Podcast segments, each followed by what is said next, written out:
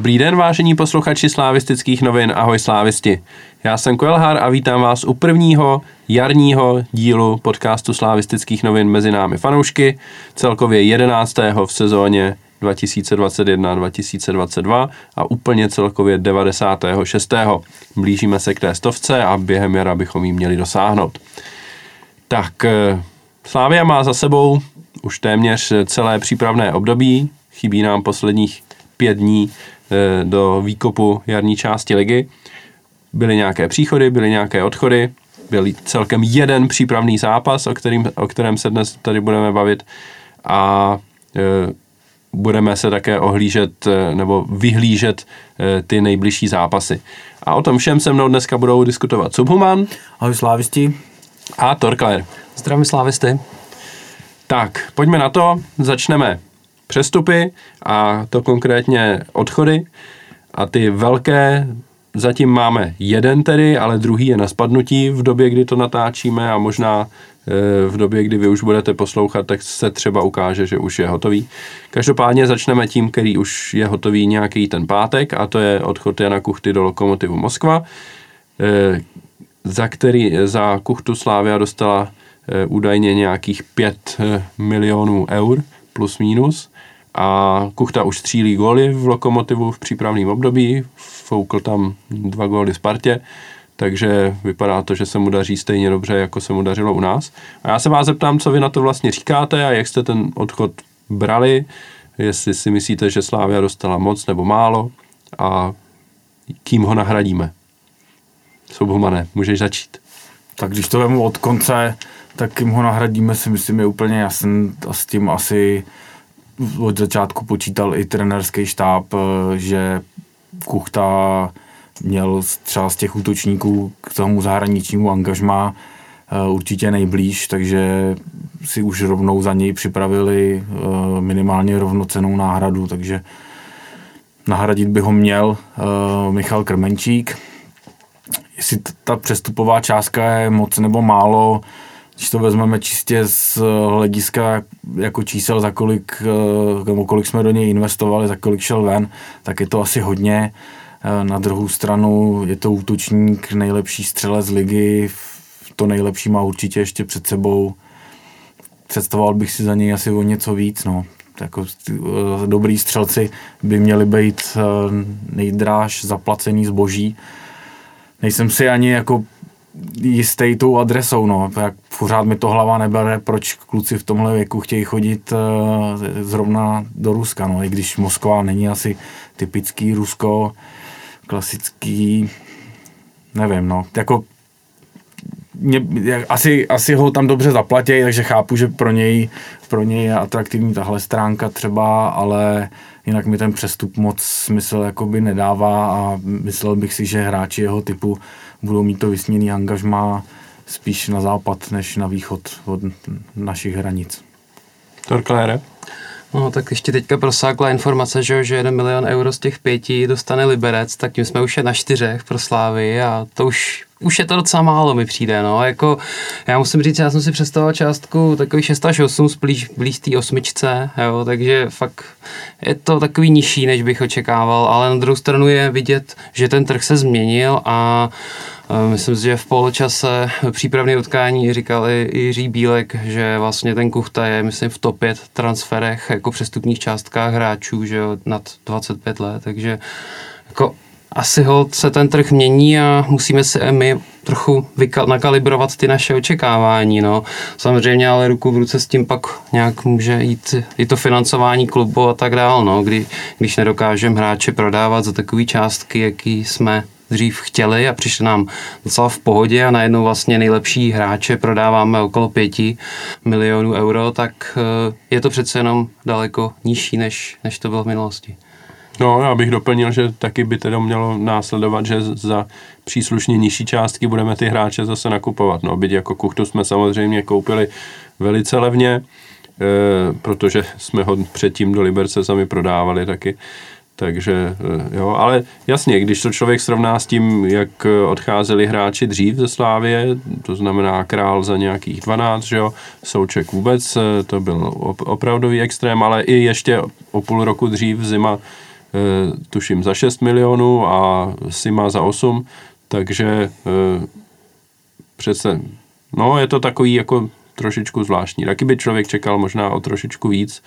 Zima je obránce, že jo, šel na západ taky, no, nevím, no, ani, ani ti Rusové už nenabídnou o tolik větší raketu, než třeba jinde to vypadá, no. Taky asi by nemělo smysl toho hráče tady předržovat. Kuchta aspoň na mě působil vždycky jako trošičku komplikovanější povaha a pokud by se, nedej bože, šprajcnul, tak by to nemusel asi dělat ani dobrotu, co se týče nějakého klima v té kabině, takže pokud on sám tam chtěl, tak to Slávy asi dávalo smysl ho tam pustit i za tyhle peníze. No. no snad to tam nebude moc jako na sílu, že jo? Koupili tam dalšího útočníka, o dalšího se zajímají, tak snad, snad to tam vydrží. No, to je zrovna zajímavá věc, kterou, která asi stojí za to probrat, protože Kuchta tady byl rok a půl, což není kdo ví jak dlouhá doba. A z toho teda teď říkal, že ten poslední půl rok už to bylo tak nějak jako e, natěsno, že jako prostě vnímal nějakou e, nevím, nepamatuju si přesně ta jeho slova, ale na mě ten rozhovor pak působil tak, že jako co si to Slávia dovolila přivíst mu nějakou konkurenci, když on jako byl nejlepší střelec ligy. A to mi osobně, a trošku tady zabrušu do nějakého freestylu, ale jako když už jsem se k tomu dostal, tak, tak rovnou budu pokračovat. Eh, na mě to působí eh, trošku jako drze z jeho strany, jo? že prostě on si, nebo na mě, na mě to tak působilo, že on si myslí, že jako v zahraničí je to v pořádku, když, když je tam jako konkurence na jeho postu, ale v nějaký zaprděný český lize, co si to pro boha Slávia dovoluje, když já mám tady jasnou pozici v útoku, tak eh, jak je možný, že mi jako přivedou do útoku konkurenta, který je stejně dobrý, nebo má prostě podobné statistiky, byl taky nejlepší střelec ligy, má zahraniční angažmá a tak dále podobě krmenčíka. No. Tak já nevím, jak vy jste to Já vnímali. jsem tou poznámkou té komplikovanější povaze mimo jiné narážel právě na tohle, co, co, si, co si říkal. No. Tak, tak je, na mě to působilo jako úplně, úplně stejně a asi trenéři, jak jsem říkal, i s vědomím toho, že by, kdyby ho tady předržovali, že by to udělalo zlé, tak ho asi pustili hmm. s čistou hlavou. Tak, jako Určitě i z mé strany je to vlastně pochopitelný krok. Mně spíš vadí to uvažování samotný to, toho hráče, který pořád k tomu přistupuje tak, že Slávia jako dobrý na český poměry jako fajn, ale jako nebu, nebude se tady chovat stejně, jako by se choval v zahraničí třeba. A to mi trošku vadí, protože si myslím, že Slávia už není tak malý klub, aby k ní ti hráči přistupovali jinak, než třeba zrovna k Lokomotivu Moskva, jo, nebo prostě k týmu podobného ražení, se kterým si myslím, že by se Slávia mohla směle na hřišti rovnat a očekávat, že odehraje naprosto vyrovnaný zápas. Tak ono je tohle celkově jako zajímavý téma, vlastně jak se ty kluci, co mají třeba základ skoro jistý, nebo jsou blízko základu, vyrovnávají s tím, když se jim přivede nějaká konkurence. Že v totálním hetriku tam o tom, o tom hovořil jak Tecel, tak Masopus, že to neúplně jako jednoduše kousali vlastně, když třeba Masopustovi přišel Bach. Takže vlastně je to jako zajímavý, že na jednu stranu chtějí být teda v nejlepším klubu, chtějí tu mít jako skvělé podmínky a skvělé tréninky, kde hrajou se špičkovými hráčema ale ideálně, aby teda ta konkurence nepřicházela na ty jejich posty a zase jim neohrožovala moc to jejich teplý místečko, no. No, je to tak, no. Já jsem z toho pořád jako trošku zklamaný a doufám, že postupem času tohle uvažování trošku vymizí. Ti hráči, kteří sem budou přicházet, to budou brát tak, že prostě jsou v klubu opravdu evropské úrovně, kde nemůžou čekat, že prostě na jejich postě nebude žádná konkurence, nebo tam bude eh, konkurencí nějaký hráč jako z 19 nebo z Bčka, který, který ho si můžou jako na tréninku mazat na chleba. No. Takže. Asi už bychom zabrouzili do hodně těžkého freestylu, jak ty říkáš, a možná budu za boomera, ale uh, já si myslím, že to je v něčem i, jak to říct, Uh, vypovídá to nějakým generačním rozdílu, že jinak to vnímají asi ty hráči mladší, uh, tu konkurenci a vypadá to, že si s ní vyrovnávají hůř, než ty kluci, dejme tomu v úzovkách starší, uh, typu, já nevím, třeba Ondry Kudely nebo právě toho Masa, Eh, který sice jako naznačoval, že z příchodu Baha nebyl eh, nadšený, ale navenek to nebylo nějak poznat, kousnul se a, a naopak mu to možná v těch výkonech ještě pomohlo a navíc se časem ukázalo, že na hřišti můžou fungovat eh, velice dobře navíc spolu. Takže třeba, třeba to je tímhle. Hmm. Tak jo, posuňme se zpátky z freestylu zase k, ke standardnímu tématu a to tedy k přestupům. A druhý odchod, který tedy ještě není hotový v době, kdy natáčíme, ale už se o něm hovoří minimálně pět dní, je odchod Nikolaje Stanča do čínské ligy. A pokud jsme se bavili o tom, že eh, v případě Kuchty je to angažmá v Rusku možná ne úplně eh, pochopitelný, tak eh, tohle téma asi ještě dvojnásob vzbuzuje právě odchod Nikolaje Stanča z Supermane. No, pokud bychom srovnávali tyhle dva přestupy, tak uh, tam ten Kuchtuch dává teda obrovský smysl, aspoň pro mě ve srovnání uh, s, s tím Nikovo. No, to, to už mi hlava vůbec nebere. Chápu samozřejmě, že ty peníze, které tam má slíben, tak jsou pohádkový a neskutečný, jako pokud se téměř rovnají té přestupové částce. Uh, tak uh, asi tam pro něj není, není o čem, ale když se na to podívám, se mu pokouším se odprostit od všech emocí, že ví se o mě, že to byl můj jako nejoblíbenější hráč, tak uh, uh, nemyslím si, že je ve věku, kdyby měl chodit do takovýhle destinace prostě furt uh, věděl jsem, že tady nebude na věky, uh, že určitě odsud uh, někam přestoupí, ale představoval jsem si, že uh, opět to bude spíš někam na západ do kvalitnější soutěže. Myslel jsem si, že ho čeká ještě jeden velký přestup třeba do Premier League, do Bundesligy nebo do, do prostě vyspělý fotbalové soutěže.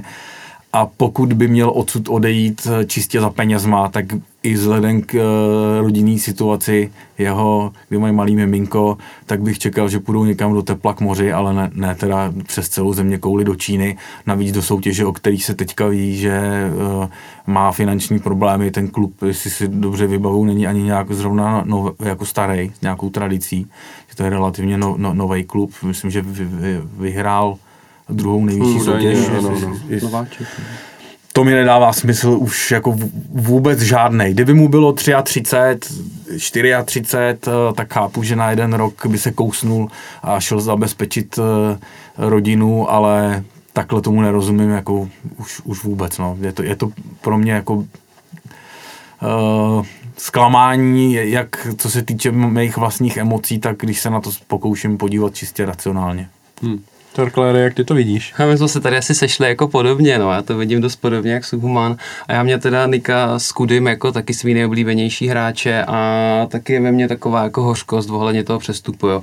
Možná si to dokážu nějakým způsobem racionalizovat, teda ohledně třeba Nikovi smlouvy a že mu je teda už 28, já si myslím, že by tu 4 roky mohl klidně ještě fungovat, ale a že třeba se tam dostanou jiní hráči typu Macen nebo Samek, ale jinak z hlediska toho Nika já mu nerozumím ani lidsky, ani sportovně, jo. Dívám se tady na vlastně ty videa z Algarve, na totální hetrik, ten Niko hovoří, jak je tady šťastný, jak se mu tu líbí, jak má rád trenéry, fanoušky a prostě střih, za 14 dní nic toho neplatí a ten kluk jde jako do prostě Číny, ty brďo, do Číny, kdyby jako šel někam aspoň někam smysluplně, jo, a já chápu, že asi smysluplná nabídka vody nať nebyla, ale zrovna jsem poslouchal dneska jako kluky z kontrapressingu a ty tam řešili vlastně, že by ten kluk jako Niko mohl v pohodě hrát jako v nějakém horším týmu Premier League nebo, nebo Serie A. A on v 28 si prakticky jako ukončí kariéru nějakou s nějakýma sportovníma ambicema. Jako nerozumím mu, věřím, že to Slávě dokáže nahradit, ale fakt mi bude hodně, hodně chybět no, na tom hřišti. Rád se budu plést, ale já si myslím, že tam fakt vydrží rok a dalšího destinací bude uh, země typu Turecko nebo ně, ně, ně, něco podobného a do skutečně velkého fotbalu už to asi nebude potom. Hmm. Já si myslím to, tý, to tež, že tam vydrží rok a možná i sám Niko tam jde s tím, že tam prostě bude rok, přestože podepíše smlouvu třeba na tři roky, nebo já nevím na jak dlouho. Jako, já bych z něj nechtěl dělat zase nějakého nesvéprávného, jo. Přijde mi, že kdykoliv mě poslouchám rozhovory, tak působí fakt chytře ale přijde mi, že tam má fakt blbej vliv ta Prodanová, která se furt ten stará, aby ty kluky neustále někam posílala. Já myslím, že tenhle přestup mu dělal někdo jiný. Dokonce. Že, že, že, že, to, že v tomhle neměla prostě úplně jako ona. No. Ta škoda, nemůžu, nemůžu do ní centralizovat svou nenávist. jako zase z hlediska pohledu Slávy to třeba asi smysl dává, jestli se vrátí peníze, které do něj v podstatě investovala. Uh, ušetří se na jeho asi ne úplně malým platu, i když myslím si, že ty spekulace, které o té částce šly, tak byly taky asi přestřelený. Mě každý den jsem... ještě narůstaly mi přišlo, jako, že to, za chvilku bych čekal, že, že Niko bude brát tak celé Ačko. Jako, jo. Když jsem koukal na ty čísla, co tady odehrál, jako musíme si říct, že si tady odehrál za, za, za tu dobu jako svoje, vyhrál tu trofeje, eh, v Lize to vycházelo snad na každý čtvrtý zápas gol téměř a každý druhý zápas kanadský bod, takže gol nebo přihrávka, což bylo to, co se od něj očekávalo, i když možná někteří jsme měli očekávání ještě jako větší. Já jsem pořád eh, čekal na ten moment, kdy rozhodne v poslední minutě nastaveného času derby nějakým nespravedlivě eh, nařízeným přímákem prostě z 30 metrů do vinglu a kus vepřovýho zletný potom uh, prostě mu praskne žilka a bude tweetovat jako o 106, tak to jsem furt doufal, že tenhle, tenhle moment nastane a budu šťastný prostě, že ty rudoši uh, z toho budou úplně na nervy, ale to bohužel nepřišlo, ale i tak si myslím, že si tady odehrál jako svoje, odve tady fantastické služby, no možná, že takhle dobrýho hráče už dlouho v Lize neuvidíme. No, jako já si myslím čistě z hlediska toho, co odehrál ve Slávi, tak odchází vlastně jako král, že jo. On přišel, dostal nás do ligy mistrů hned jako na začátku toho, co tady byl. Má tady tři tituly, nebo dva a půl titulu vlastně a nějaký poháry, mm, čtvrtfinále Evropské ligy, takže já myslím, že jako v zásadě mohl to, toho, čeho mohl dosáhnout, tak toho tady dosáhlo opravdu, jo. Takže z jeho pohledu si myslím, že, že to jeho působení je tady naprosto v pořádku. Co se týče toho, kam jde, eh, já vlastně až na naprostý výjimky nějak jako netíhnu k jednotlivým hráčům. Jo. Mám tady jednu výjimku, možná to nevíte nikdo z vás, já se s tím docela tajím, tak málo kdo to ví. E, a nebudu to, nebudu to tady rozmazávat. Ale kromě, kromě toho jednoho hráče, vlastně mě ty jednotlivci až tolik nezajímají, jako mě zajímá blaho toho klubu a vlastně výsledky toho klubu, takže eh, takže já jsem schopný za sebe odhlídnout naprosto od toho, kam Niko odchází. A ve chvíli, kdy prostě si řeknu dobře, tak odchází, dostáváme za něho nějakou sumu peněz, e, ušetříme nějaký peníze na zbývajícím platu e, jeho smlouvy a můžeme za ty peníze třeba přivízt dva nebo tři jiný hráče, eh, který budou levnější a v zásadě mi navíc přijde, že to místo ve středu zálohy teď máme pokrytý dobře, když se ukáže, že najednou po půl roce od, od svého příchodu je Mats Madsen velmi dobrý fotbalista, který možná může pomýšlet na základní sestavu. Jo, takže vlastně... O tomhle určitě není pochyb, že uh, nahradit ho pravděpodobně budeme mít kým, ale myslím si, že třeba si uvědomit, eh, že nám v jeden moment odchází jako hráči, kteří měli obrovský čísla, jo? že nám odchází opravdu hodně gólů a hodně asistencí, takže nemusí to být úplně, nemusí to hned klapat. Eh, I když ten poločas teďka s Baníkem ukázal, že jsme schopní si, eh, i když teda Baník hrál jako tragicky tu první půlku, takže jsme schopni vytvářet si do velký jako počet šancí ale jako čistě statisticky tak nám odchází nejlepší střelec a nejlepší nahrávač to si myslím, že je docela jako risk vzhledem k tomu, že nemáme v čele tabulky úplně pohodlný, komfortní náskok. No. Mm-hmm. To, je, to je velmi dobrý point a s tím jako naprosto souhlasím, že, e, že tady se může vyskytnout problém, byť to třeba teď po přípravě nevypadá. Tak to záleží asi tak, jak bude třeba Ševčíkovi držet zdraví, že jo, proti Baníku si myslím, že to tam plnil velmi dobře tu roli s Macenem, ale na druhou stranu může být jako nečitelnější pro soupeře, jo? protože přece jenom, když nastoupila Slávě, tak tam byla dost jasná osa, že, jo? že Stanču Kuchta, nejlepší nahrávač, nejlepší střelec, tak teďka může to být nějakým způsobem výhoda, jakože bude minčitelný třeba, nevím. Navíc toho Macena tady pořádně nikdo nezná, že jo? protože v zásadě toho nemá za tolik odehranýho. Pár za, do pár zápasů naskočil v závěru podzimu a teď vlastně odehrál přípravu. Z toho, co bylo do teďka vidět, eh, když hrál, ať už za první tým nebo za juniorku, tak bylo vidět, že si jako rozumí s balónem, ale že asi nenastupuje stabilně, protože mm, se nechyt směrem do zádu, no, tak jak je to ostatně u, u nás nebo u trenéra Trpišovského jako zvykem, že ty hráči ten první půl rok mývají jako slabší, než si zvyknou na to, co se, co se po nich chce. No, teďka s tím baníkem už tu vypadalo z jeho strany docela solidně, vidět, že na balonu je fakt silný jak už poznamenal i Michal Kvasnica na Twitteru a mě to chvilku předtím napadlo taky, tak připomínal trošku jako Tondu Baráka. Držme mu palce, no. Já doufám, že bude lepší než Tonda Barák, ale já mám takovou nějakou mírnou animozitu právě tím směrem, takže... taky nejsem baráků úplně Já taky ne. Takže, no na závěr teda zhodneme se na tom, že na ten post, ze kterého Stanču odchází, vlastně nepotřebujeme posilovat a máme dostatek hráčského materiálu. Pokud bude držet zdraví hlavně Šévovi, tak eh, se dá si počítat s tím, že tu roli té rozehrávky nebo toho, toho středu pole, takže by mohl převzít on. Je tam navíc Samek, Macen, asi toho máme kým nahradit. Jo, souhlas. Jenom, jako já, já, bych se vlastně hrozně těšil na zdravýho šévu, jo, protože proti tomu baníku mě strašně bavil, jo, jak, jak presoval a, a, vlastně jak ty míče tam rozdával, ta distribuce byla super. Jo.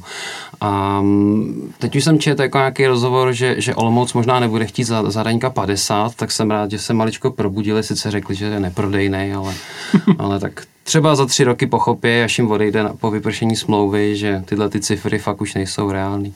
Hmm. Tak a pojďme teď eh, na poněkud veselější téma, než jsou odchody, a to jsou příchody.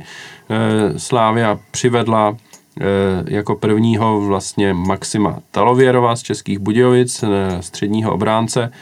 Tak co od něj čekáte a myslíte si, že se v tom prvním půlroce, který teď bude mít před sebou, prosadí?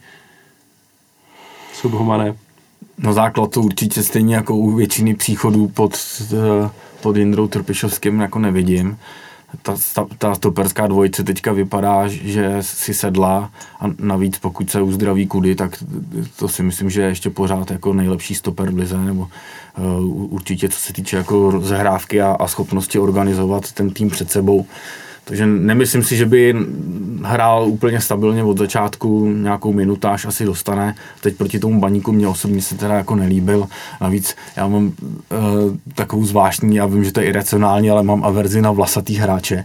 Takže uh, zatím to není jako rozhodně můj oblíbenec, ale třeba k té uh, aklimatizaci ve Slávi mu pomůže, že tam je jako Taras, že, že tam bude mít jako parťáka ze stejné země, že to třeba bude mít jako jednodušší trenéři si hodně chválili a, a jak naznačoval, myslím, že Kestlík, eh, že je možný, že, že s ním budou i hejbat, že, že se jeví dobře i na šestce, tak třeba se dočkáme dalšího součka.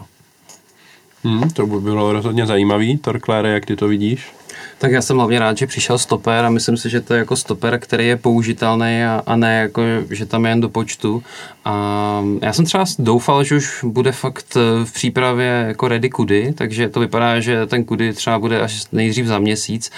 A, takže furt si myslím, že ta situace na těch stoperech jako není úplně ideální. Já jsem rád, že ten Talavěrov tady je, že by to aspoň teďka nějak krátkodobě dokázal jako vykrejt tu situaci a furt, furt nevím, co čekal od hovorky, tam se jako, myslím, že to jaro asi stejně nebude moc slavný, ale kdyby jsme měli aspoň toho Kudyho, tak jsem už docela klidný ohledně těch stoperů, což se uh, o podzimu nedalo úplně říct. Hmm. No, Slávia je tady v takový trošičku prekérní situaci, že jo, protože aktuálně má vlastně kromě té základní dvojice právě už jenom Talověrova. E, byl tady na přípravu Prepsl, ten se teď navíc zranil a stejně měl odejít do Liberce, takže, e, takže toho bych nepočítal. A takže technicky za to máme na začátek sezóny tři stopery, plus hráče, kteří tam teda můžou zaskočit z jiných postů, jako třeba Holeš. Ale během poměrně krátké doby se údajně mají ozdravit jak Kudela, tak Hovorka a najednou budeme mít pět stoperů a to je zase tolik, že jeden z nich minimálně si nezahraje skoro vůbec. No. Takže je to taková jako prekérní pozice poměrně a úplně nevím, jak s tím budou trenéři nakládat, aby nějak všichni hráči byli spokojení. No. A myslím si, že to právě odnese nejvíc ten Talověrov nakonec, jo, že e, když už budou zdraví všichni, tak spíš budeme dávat šanci tomu Hovorkovi, aby jsme teda viděli, jestli se s ním dá počítat nějak do budoucna nebo ne. O Kudelovi se bavit asi nemusíme, to je prostě jasný, že ten, pokud bude možnost, tak prostě hrát bude, no. Ale jsem zvědavý místo koho, protože Kačaraba s Ousovem se mi líbí velice teda a i teď proti tomu baníku oba dva tam měli jako skvělý momenty. Hlavně to perfect match mi přijde, že k sobě oba jako hrozně dobře pasují a navzájem se jako doplňují, že každý má fakt silné stránky a nějaký jako slabší, ale zároveň dohromady působí za mě úplně perfektně. Takže já už jsem o tom taky přemýšlel, když se vrátí kudy, tak bych čekal, že brzo půjde do základu a koho k němu. Nebude to asi úplně jednoduchý rozhodování. U toho Gadžiho já si myslím, že v tam by bylo rozumnější ho nasazovat fakt postupně, přece jenom těch operací toho kolen nebo těch kolen má hodně teď si myslím, že když to nevydrží, jak už to je konec kariéry, jako definitivní. No.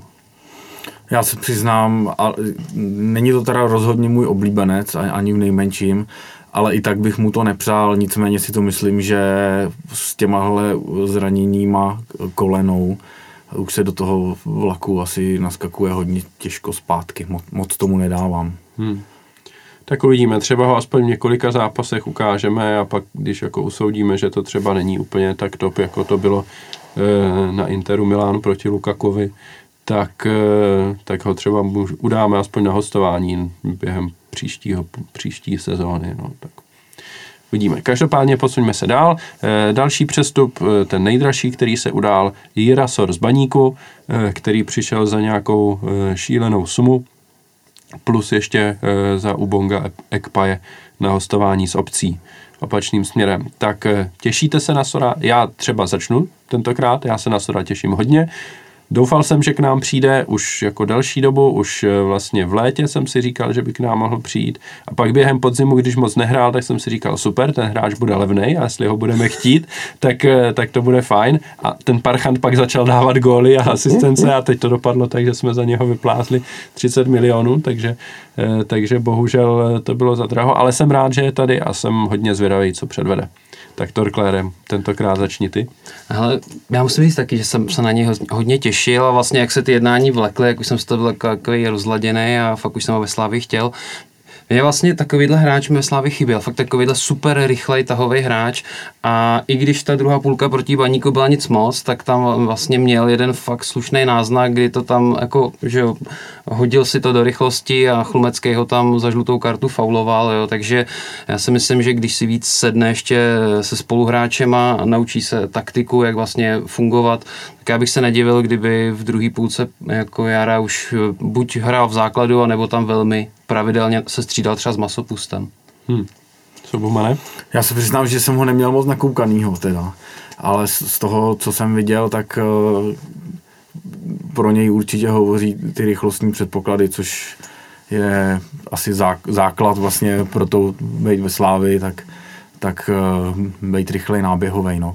Asi, asi v tom se tom se trenéři zhlídli, nebo v něm zhlídli a po, počítají s ním s touhletou rolí. Takže já počítám, že se chytne, uh, ale asi to taky opět ne, nebude hned. Viděl bych to, že bude naskakovat uh, naskakovat ve druhé půli a jestli jako do základu, tak, tak v létě prostě.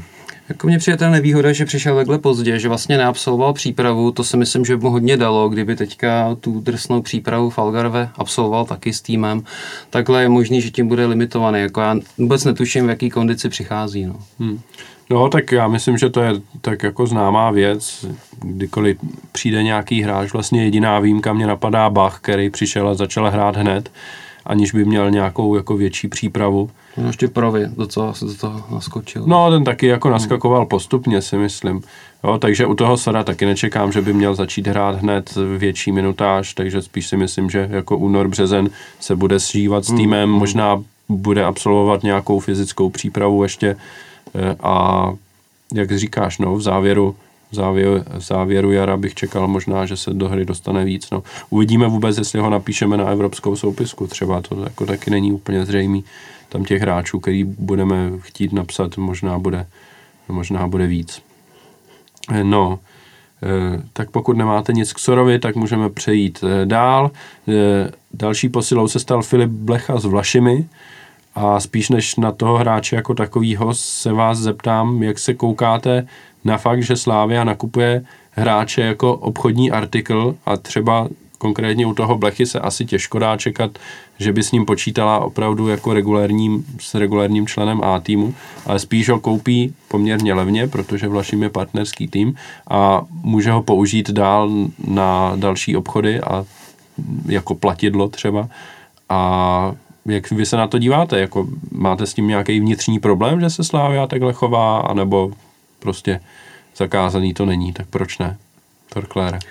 Tak uh, asi, asi stál, že jo, zase jako pár jednotek milionů, jako, jako v případě Tyžanyho, který se teda zranil. Uh, já na tom takový jako rozporuplný pohled, jo, protože vlastně bude se měnit pravidla ohledně hostování a už bude moct hostovat daleko méně hráčů v jeho věku, pokud to nejsou odchovanci.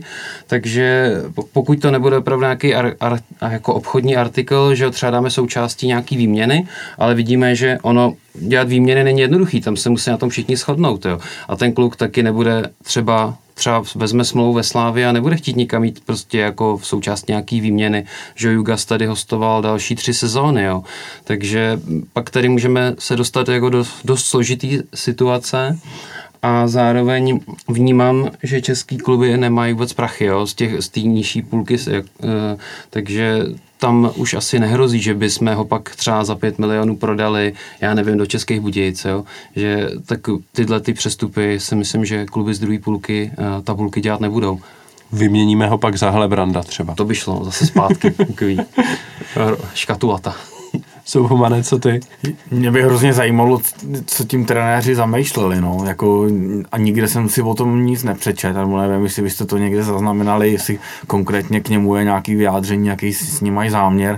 Eh, já myslím, že s ním rovnou asi počítají, že půjde hostovat někam v první lize, že ho prostě přesunou hmm. ze, ze druhý do, jako do první a je možné teda to co, to, co si říkal, že ho použijou, ne, nechci říct eh, jako platidlo, to jako mi přijde dehonestující směrem jako k, č- k člověku, ale uh, jestli ho potom budou chtít uh, vyměnit třeba za nějakého jiného mladšího třeba hráče, s kterým budou mít ten záměr uh, přímo ve Slávii, těžko říct, no. Možná, že si ho chtějí otestovat, že se jim líbil v, ve Vlašimi ve druhé lize a jsou přesvědčení, že v něm něco je, ale ne natolik, aby to s ním zkoušeli přímo ve Slávi, tak eh, že si to otestují v Liberci, třeba se tam výkonnostně posune a na Slávi to třeba bude, ale uh, tomu bych dával hodně málo teda. No já myslím, že to je možná přesně tak, jak si ale říkal, jo, že jako co já jsem viděl, pár zápasů v Lašimi na podzim, tak on tam opravdu byl nejlepší. On tam byl lepší než ti naši hráči, táhl to směrem do ofenzívy, takže přestože jako už není jakoby úplně mladík, ale zase není nějak extra starý, je mu tuším 24, tak, eh, tak prostě vypadal jednoznačně, že na ligu má a možná jako pokud nastartuje nějaký tak, takovýhle extrémní růst, tak třeba prostě za půl roku nebo za rok může mít na slávy dokonce, ale bude potřebovat možná nějakou tu adaptaci v lize, takže eh, jako když se naskytne příležitost ho vzít,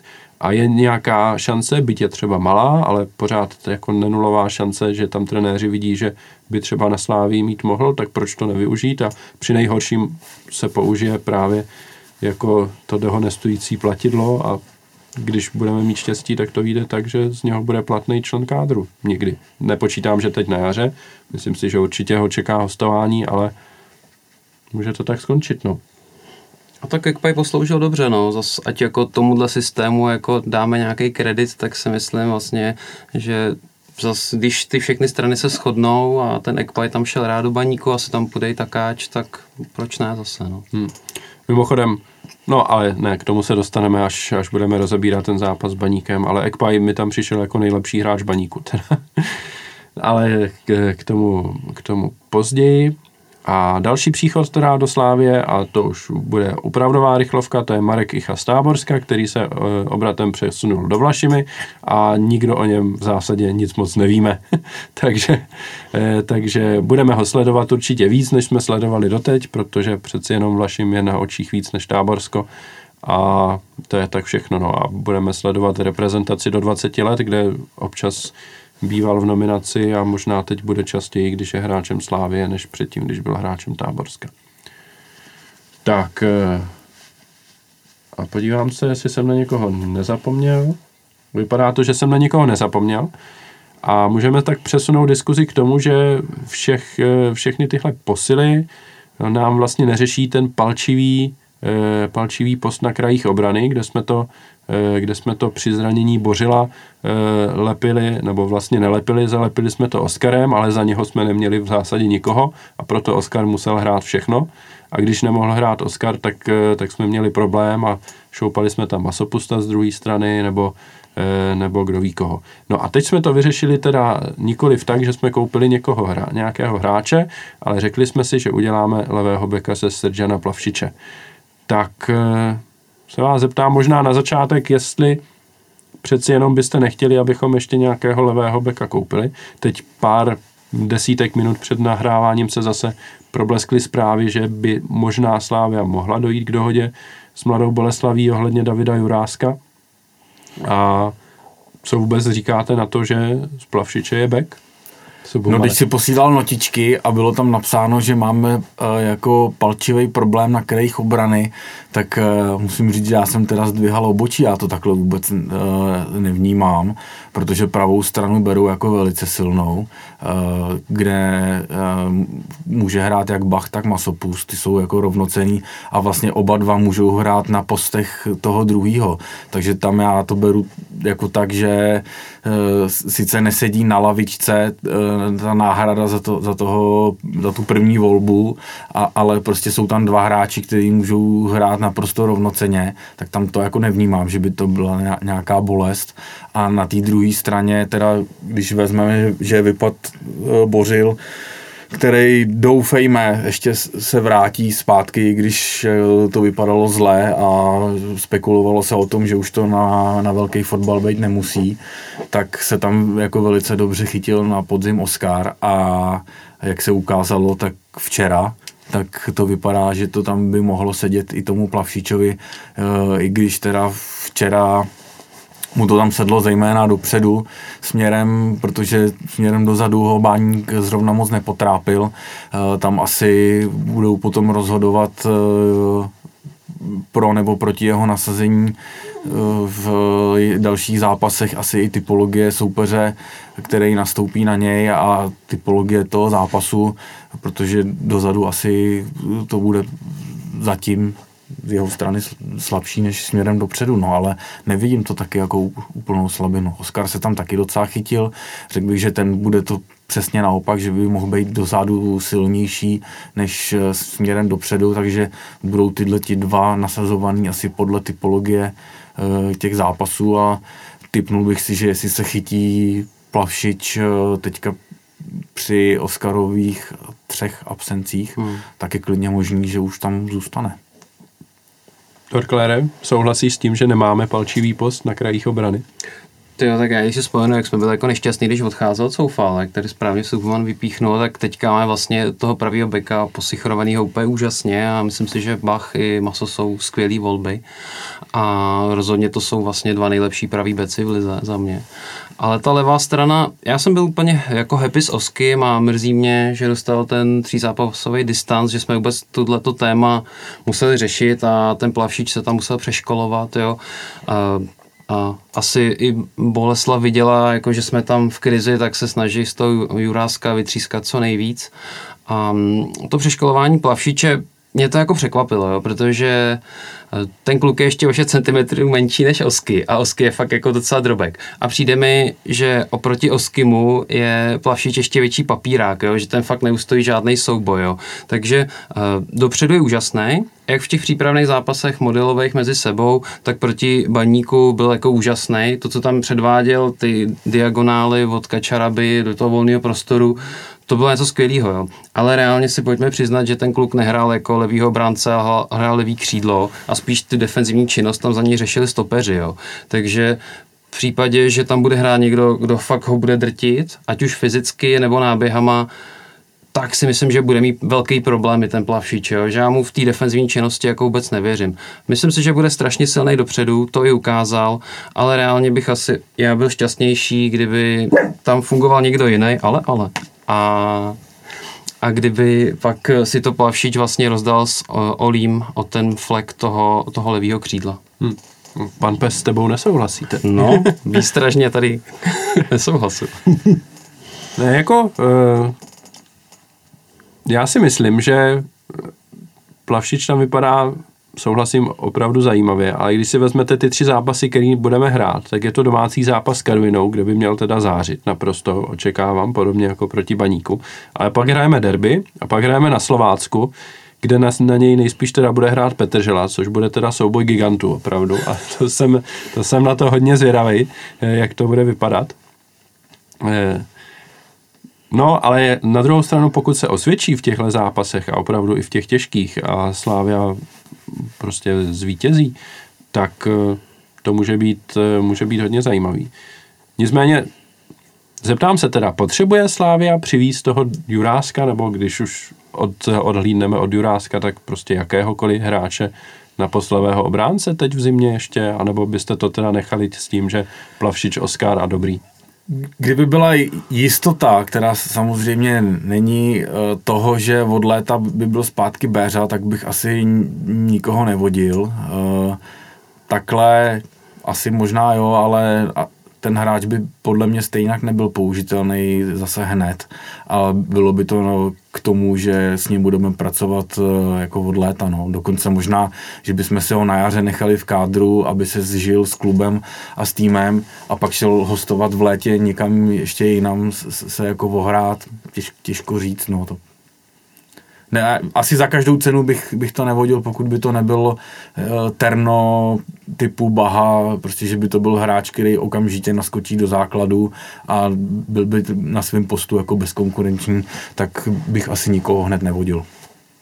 Torkláre?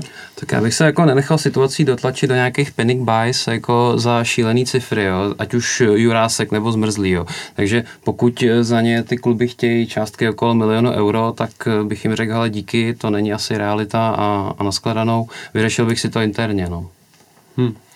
No já myslím, že z dlouhodobého hlediska, když se podíváme dál ještě než na tu nejbližší půlsezónu, tak Oscar je taky jako prodejní materiál v zásadě a pokud bude hrát a bude hrát dobře, tak nejspíš dřív nebo později z toho klubu taky odejde někam za lepším zase. Takže je dobrý tohle výhledově řešit, jako Oskar už tady nějaký ten pátek je, takže i má nějaký v uvozovkách morální právo myslet na odchod a, a na posunutí se dál. A když k tomu přidáme to, že, že je reprezentant, a navíc jako reprezentant africké země, kde ta reprezentace tam jako mu nic nedává naprosto, tak eh, by mohlo být třeba zajímavější na ten post výhledově přinést, přivízt někoho mladšího, což platí u Juráska, eh, řekněme perspektivnějšího, a který nebude mít problémy s tím, že bude jezdit do Afriky každých, každý dva měsíce. No. Takže já asi bych se nebránil tomu, kdyby, kdyby se podařilo dohodnout jako rozumně s mladou Boleslaví. Je otázka, jestli je to možný nebo to není možný. To se uvidí. Tak jo, eh, podívám se do scénáře, co jsem si ještě napsal. A já myslím, že co se týče přestupu, tak máme hotovo, tak si můžeme udělat krátkou přestávku a potom se dostat k zápasům.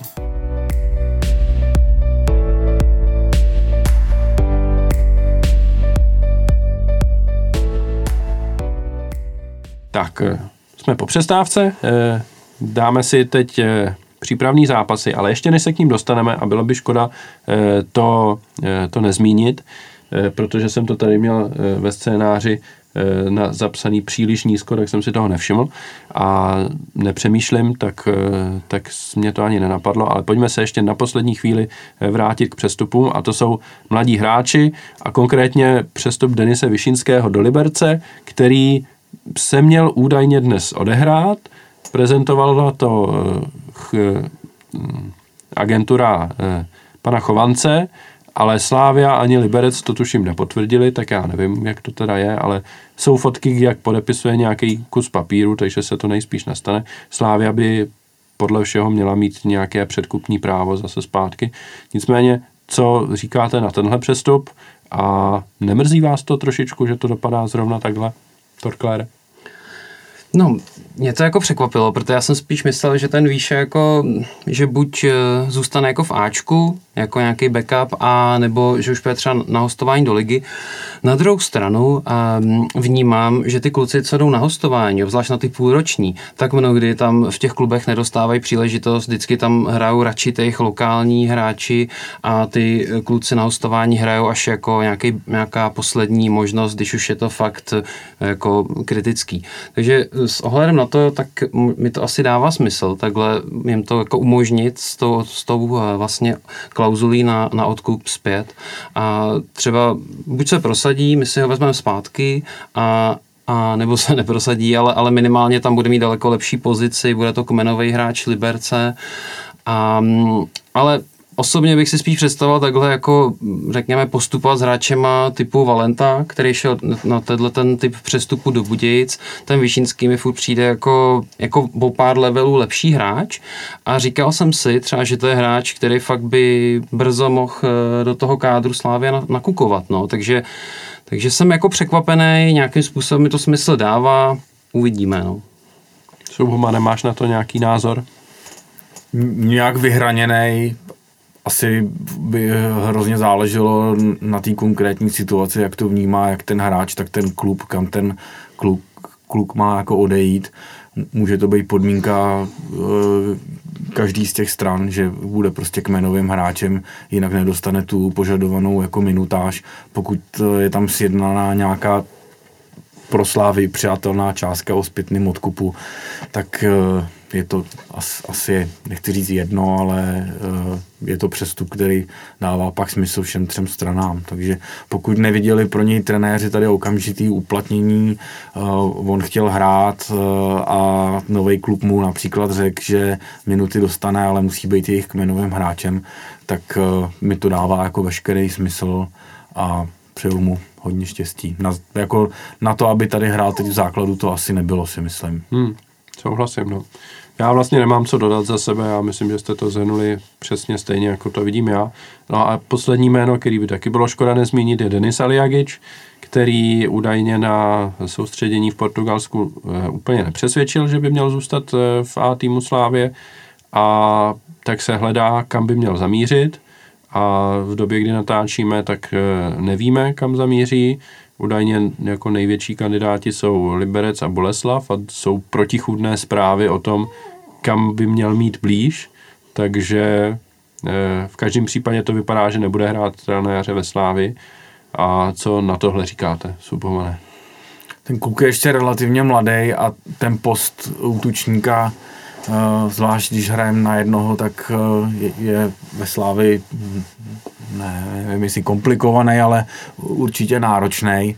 A pak, když on má před sebou krmelce, a standu Tecla, tak eh, tam asi ta šance na to, aby hrál pravidelně, by byla malá.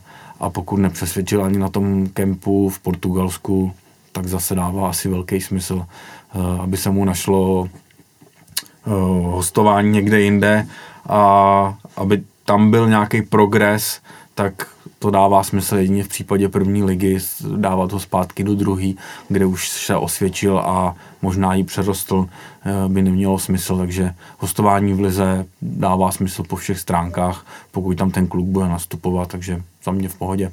Hmm. Torklare? Tak abych se asi stejně jako pan Pes tady povzdechnul. Jako mrzí mě teda, že se na tom, eh, na tom soustřední nepřesvědčil. Jako, já jsem docela od něj měl velké očekávání, i když jsem koukal na nějaký zápasy, pak když jsem roz, četl rozhovor halftimeu s uh, trenérem Hiským, tak eh, vlastně na mě to udělalo dobrý dojem. A říkal jsem si třeba, že jako ten třetí útočník by ve Slávii mohl jako fungovat a dostávat nějakou minutáž, a přece jenom pokud hned nevyučíme jako z konferenční ligy a z Mokapu, tak těch zápasů bude dost ale pokud nám ten Liberec nebo kdo kam půjde je schopný garantovat, že hrát bude, proč ne? Na druhou stranu zrovna Liberec si myslím, že nemá úplně špatnou teďka skvadru svých jako útočníků, že je tam, je tam Rabušic, Rondič, ještě někdo, takže... Jusuf, bahrajnský Ronaldo jak to, že jsem na ně zapomněl. Eh, no nic, no, takže jako myslím si, že to zrovna v Liberci by to neměl asi úplně jednoduchý, no.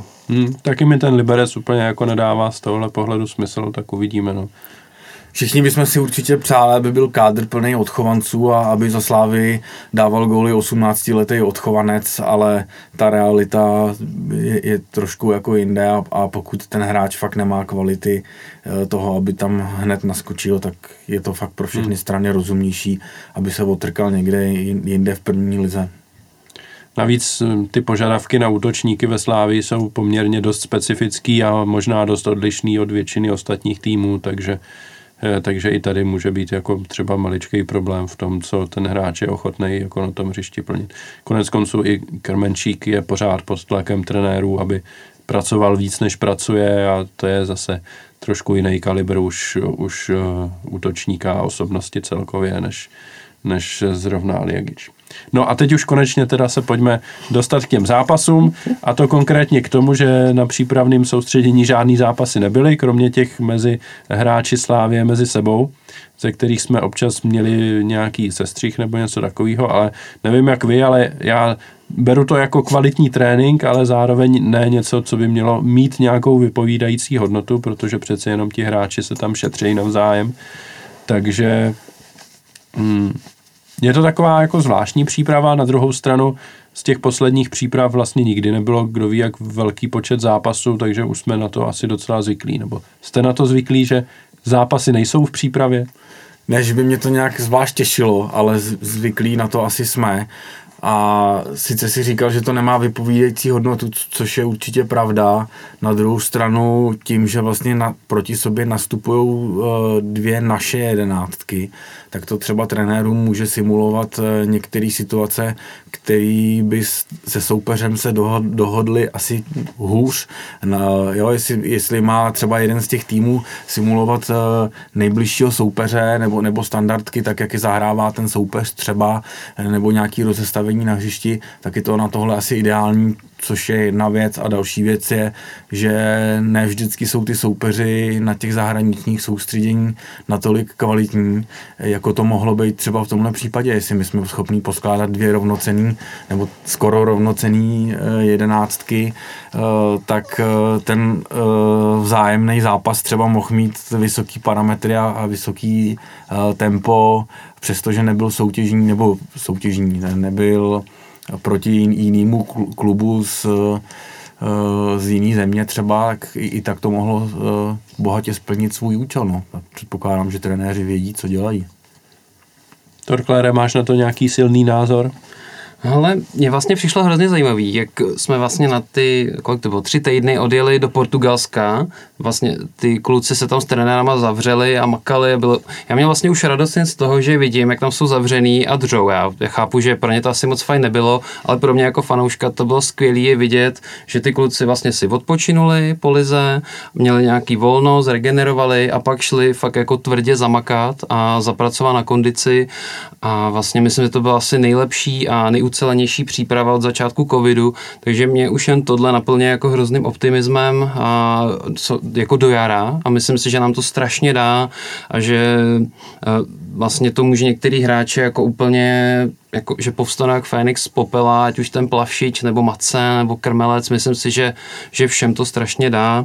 A proto vlastně jsem i vlastně rád, že jsme ty přípravní zápasy možná nehráli a že naopak se mohli soustředit na tu, na tu kondici, na nějaký herní situace a OK, hráli jsme tady jeden zápas s tím baníkem, a, ale jako, jako účel to splnilo si myslím prostě. Hmm. Když si vezmeme, že v minulosti se spoustu přípravných zápasů, nebo spoustu, ale každou zimu uh, prakticky se odehrávaly uh, přípravní zápasy na umělce. Eh, kolikrát i za hroznýho počasí a se slabým soupeřem, třeba druholigovým, tak eh, tohle je určitě lepší varianta, takže ne, nemusí to být za každou cenu přípravný zápas s dalším klubem. Eh, já si myslím, že takhle to je v pohodě. Hmm. Mně navíc je jako tak sympatický trošku, že se povedlo vlastně odjet někam, kde ten tým vlastně nebyl pod dohledem skoro nikoho a jsme tam jako zavření a teď nikdo moc nevidí, co se tam děje, takže je možný nějaký věci třeba utajit a nějaký třeba nový varianty, který ty trenéři můžou nacvičovat, případně nový pokyny nějakým hráčům na tom hřišti. E, něco se může třeba povíc utajit, nevím, jestli je to zrovna tenhle případ, navíc teď jsme hráli tady s tím baníkem, takže se leco ukázalo, ale celkově za to vlastně jako proč ne. A mě to třeba nevadí, já se jako po té dlouhý sezóně vždycky akorát odpočinu a ten měsíc teda i já jako fanoušek naberu nějakým způsobem síly na to tu slávy zase z další čtyři měsíce v kuse sledovat bedlivě a jsem rád za to, že můžu ten měsíc nebo měsíc a půl třeba věnovat z velké části eh, jiným zálibám, než zrovna sledování eh, všude možně, co se kde napíše, protože se o klubu vlastně nikde moc nepíše, protože s ním nikdo není v kontaktu. No, a pojďme se teď na chvíli pobavit o tom zápasu s Baníkem, tedy, který se odehrál včera. Já jsem se, musím říct, eh, eh, trošičku bál, že eh, to nebude mít taky žádnou vypavítající hodnotu, protože vypadalo, že se bude hrát ve Vychřici. Nakonec to na tom hřišti nevypadalo tak zle, jako to vypadalo třeba u nás na balkoně to dopoledne a po, po, po obědě, takže, eh, takže to bylo docela fajn. No a eh, taky fajn to vypadalo na hřišti. Slávia první poločas zdemolovala soupeře 4-0 a druhý poločas v zásadě se dohrával, dostali příležitost náhradníci, baník snížil, ale celkově za to za mě teda asi velká spokojenost a nevím, jak vy to hodnotíte, ale hmm, za mě to splnilo účel. Tak je pravda, že když jsem šel ráno venčit psy, tak jsem si říkal, jako, že mi asi odítnou, ještě, že jsem měl na tom vodítku fakt foukalo extrémně, ani nepamatuju, kde naposled takhle ve Vršovicích fičelo. A trošku jsem ty hráče litoval v tomhle hrá fotbal, ale na tom hřišti to nebylo moc vidět přišlo mi jako, že vlastně eh, z začátku, možná tam byla malička jaká nějaká nervozita, nevím, ale nějaký náznaky akcí tam byly pěkný, že vlastně po té ose Kačaraba Plavšič, tak eh, několikrát jsme tam soupeře jako zle provětrali. A myslím si, že nás hrozně nastartoval vlastně ten gol Chevy po kiksu z Vozila. Chtěl bych vypíchnout, takhle se řeší solo, jo, podíval se, krásně to umístil, potlesk, jo. Fakt měl jsem z obrovskou radost z tohohle gólu a z toho, že Ševa za nás dal gól. Myslím si, že snad já nevím, naposledy snad dával na Chelsea ty góly, ne? On, jako, on ten míč vždycky vezme okolo vápna a nikdy nevystřelí, vždycky přihrává. A, takže, takže myslím si, že to soupeře trošku složilo, ten gól, že to možná nečekali. A pak už jako vlastně, myslím si, že vlastně jako 4-0 za ten poločas bylo ještě milosrdný, že jsme tam měli třeba nějaký 3-4 hodně, hodně zajímavý zakončení z, z oblasti Vápna, takže jsme, jsme jako fakt šlapali velmi dobře. Myslím si, že prakticky všechno jsme hráli, že přes tu levou stranu, tam to byla fakt jako dálnice, tam si myslím, že ten Defe, ten asi měl jako, hm, ten byl jako jak na, to, na kolotoči, jo, takže ten asi nestíhal, no. Ale celkově ty hm, hráči, co tam jako byli zasazeni do té sestavy, tak mi přišli, že fungovali skvěle. Střed, já byl ze středu úplně nadšený, jako Holeš, Ševčík, Macen, za mě fungovali výborně ta, ta diagonále, že jo, Holeše před tím gólem Krmenčíka byla Pecková, takže i Krmelec si myslím, že pracoval dobře pro tým, takže možná jediný, co bych řekl, že byl slabší, tak, tak byl Šranc, ten mi přišel, že se na tom levém křídle jako moc nenašel, pak se stahoval víc do středu, ale furt to nebylo nějak ono, ale za mě první poločas exkluzivní. Hmm. První poločas určitě skvělej. Uh, ve druhé půli, zejména teda po tom hromadném střídání, už se ten zápas asi spíš dohrával. Tam si myslím, že z naší strany došlo jednak teda k nižší kvalitě těch hráčů, který byli na hřišti v ten moment a pak taky už eh, k nějakému, nechci říct podcenění, ale určitě snížení nějaký koncentrace při vědomí toho vysokého vedení a, a, a toho, že se nikdo nechtěl zranit a do, dohrát ten zápas jako v pořádku a Baník se druhou půlku naopak zase zvedl. Eh, tu první teda hrál katastrofálně, takže byl to takový, jak pro nás, tak pro ně zápas dvou odlišných poločasů. Mě na tom hodně teda zaujalo, kromě Plavšiče, který eh, který mu to fakt sedlo a směrem dopředu byl fantastický. Měl tam skvělý náběhy, krom těch dvou asistencí a toho gólu, eh, tak tam měl několik dalších velice dobrých centrů, prostě přesně tak, jak to chceme, eh, krajní back, eh, rychlej náběh za obránce, centr do vápna, prostě na, na nabíhajícího hráče, jako paráda, to, to, na to se fakt velice dobře koukalo. Ale co mě teda zaujalo velice, bylo, že celá obraná čtyřka byli cizinci. To si nevím, nevím, jestli se vůbec někdy v historii stalo, je No, možný, na podzim docela je, se to stalo. Je, je, možný, je možný, jakože jo, ale jestli to takhle bude dlouhodobě, já jsem si vždycky představoval, že kvůli organizaci eh, hry tam bude prostě uh, jeden český hráč, který to jako bude, bude řídit. Asi tady tu roli má hlavně teda uh, na šestce Holeš, který, který je před nima a Golman, uh, Golman za nima, ale prostě celá čtyřka uh, jsou cizinci a vlastně za, za Plavšičem by byl další cizinec. Uh, pokud by se střídalo teďka na stoperu, tak uh, je tam vlastně další cizinec. Nemáme vlastně žádný skoro český hráče teďka uh, do, do obrany, tak to mě jako zaujalo velice, no, že, že vlastně budeme nastupovat uh, s cizineckou legií v, v defenzivě. Na druhou stranu Taras Kačaraba je tady už tak dlouho, že jako česky dokáže dávat rozhovory, takže ten už je takový. Jako Plavšič taky vlastně. Na to, no a vlastně pla, Plavšič oba taky. naturalizovaní. Ale mě ta obraná čtveřice zaujala i z toho důvodu, že prostě byla skvělá. Jako každý jednotlivě, jako Plavšič, o tom se nemusíme bavit vůbec, ale Kačaraba, přesně jak jsi zmiňoval, jako nádherný pasy do strany.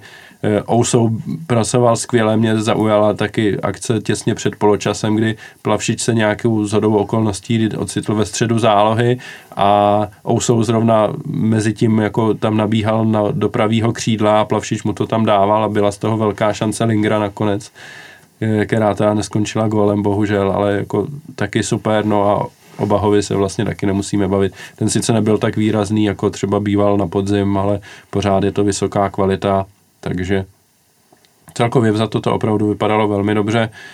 Uvidíme, jak to bude vypadat potom v soutěžních zápasech, protože přeci jenom se dá čekat, že ti soupeři budou klást trošku větší odpor, než zrovna kladl baník po tom, co inkasoval ten první gól, který vlastně nám nabídli jak na zlatým podnose. No. A třeba vlastně, když přicházel Plavšič, jo, tak často, se, jako, často jsem slyšel, že má jako výborný center a přijde mi, že na podzim to moc neukázal.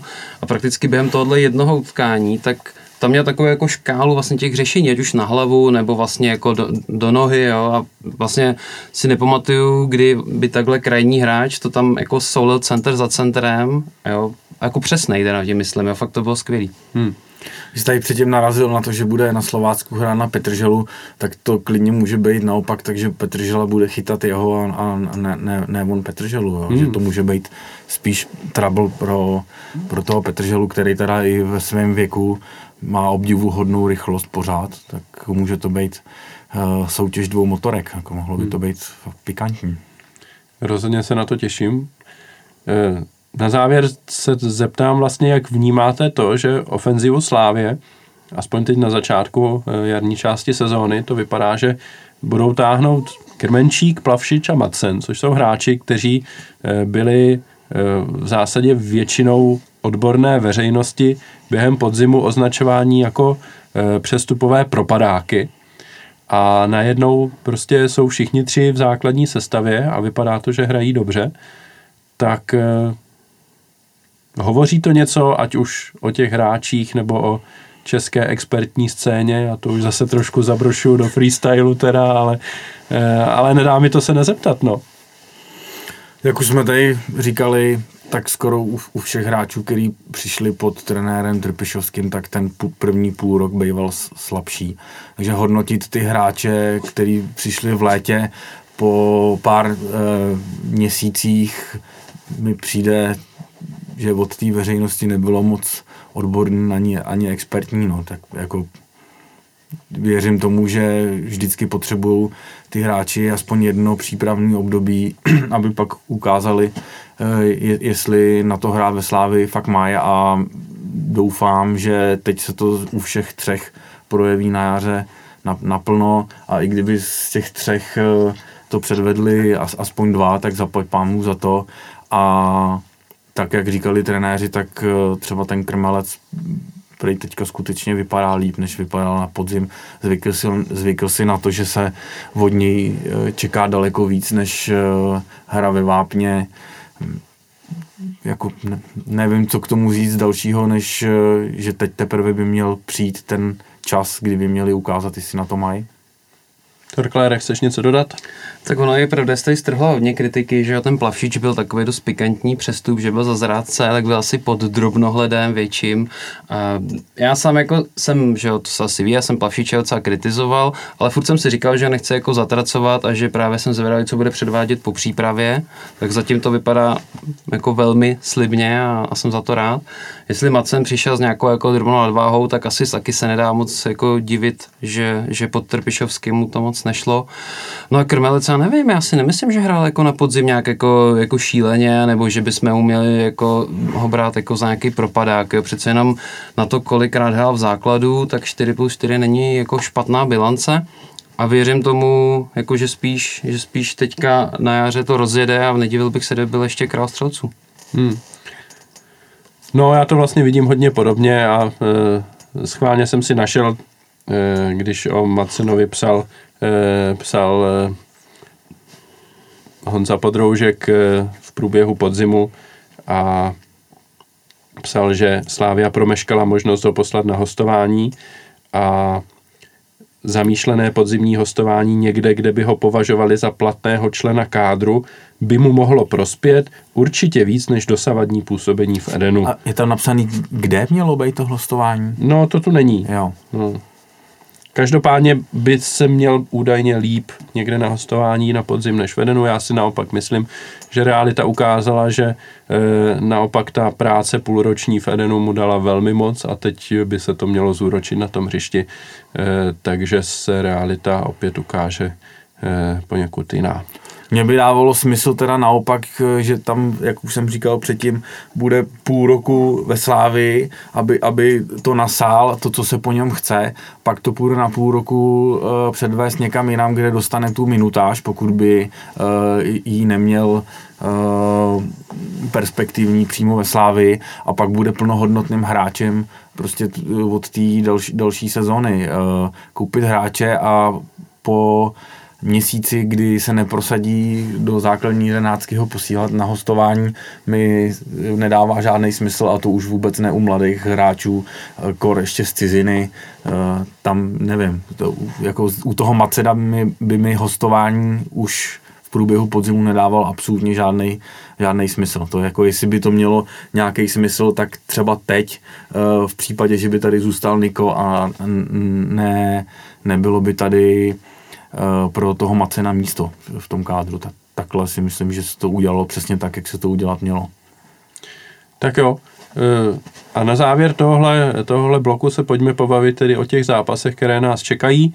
Eh, začínáme podzim zápasem s Karvinou domácím, tak v tomhle případě asi těžko čekat něco jiného než tři body, byť v Karviné jsme remizovali na podzim, ale Karviná je jednoznačně poslední tým tabulky a e, my jsme naopak první, takže papírově je to vlastně nejtě, nejlehčí zápas ligový v celé sezóně, takže e, tohle bych s dovolením přeskočil, tady asi nebudete mít nikdo žádné jiné silné názory, ale druhým zápasem je derby pohárové e, se Spartou, pohár je super, neopomenu zmínit. A jak se na to díváte? A není to třeba trošku škoda, že vlastně derby je hned jako druhý jarní zápas, kdy oba ty týmy jsou třeba trošku ještě neúplně zaběhlí a takovýhle velký zápas se, eh, se hraje hned vlastně eh, na začátku února nebo v půlce února. Subomane. Je to derby, tam není co řešit, jako těší se asi každý, i když samozřejmě všichni bychom byli rádi u toho na stadionu a, a ne, ne před televizí. Možná kvalitě hry by třeba prospělo, kdyby to bylo o měsíc později, ale ta termínovka není nafukovací, takže berme to tak, jak to je a, a třeba naopak ten ostrý start uh, ten tým jako nakopne. Já věřím, že, že postoupíme a že uh, pokud se teda dostaneme do finále, takže ho znovu vyhrajeme. Dneska někdo sdílel, že Slávě se dostala do finále poháru šestkrát a šestkrát ho vyhrála, což si myslím, že fantastická bilance, tak věřme, že to eh, vítězství bude i po sedmý. No. Říkám, je, je jediný, jediný, co je pro mě škoda, ne ten termín, že to je takhle z kraje, ale to, že se to bohužel prostě odehraje eh, bez lidí, což, což mi přijde katastrofální. No. a k tomu se taky dostaneme eh, v zápětí k divákům na stadionech. Torklére, jak ty se těšíš na derby hned takhle z kraje února? Tak je to jako na jednu stranu zvláštní, na druhou stranu eh, zase navážu na ten totální hetrik.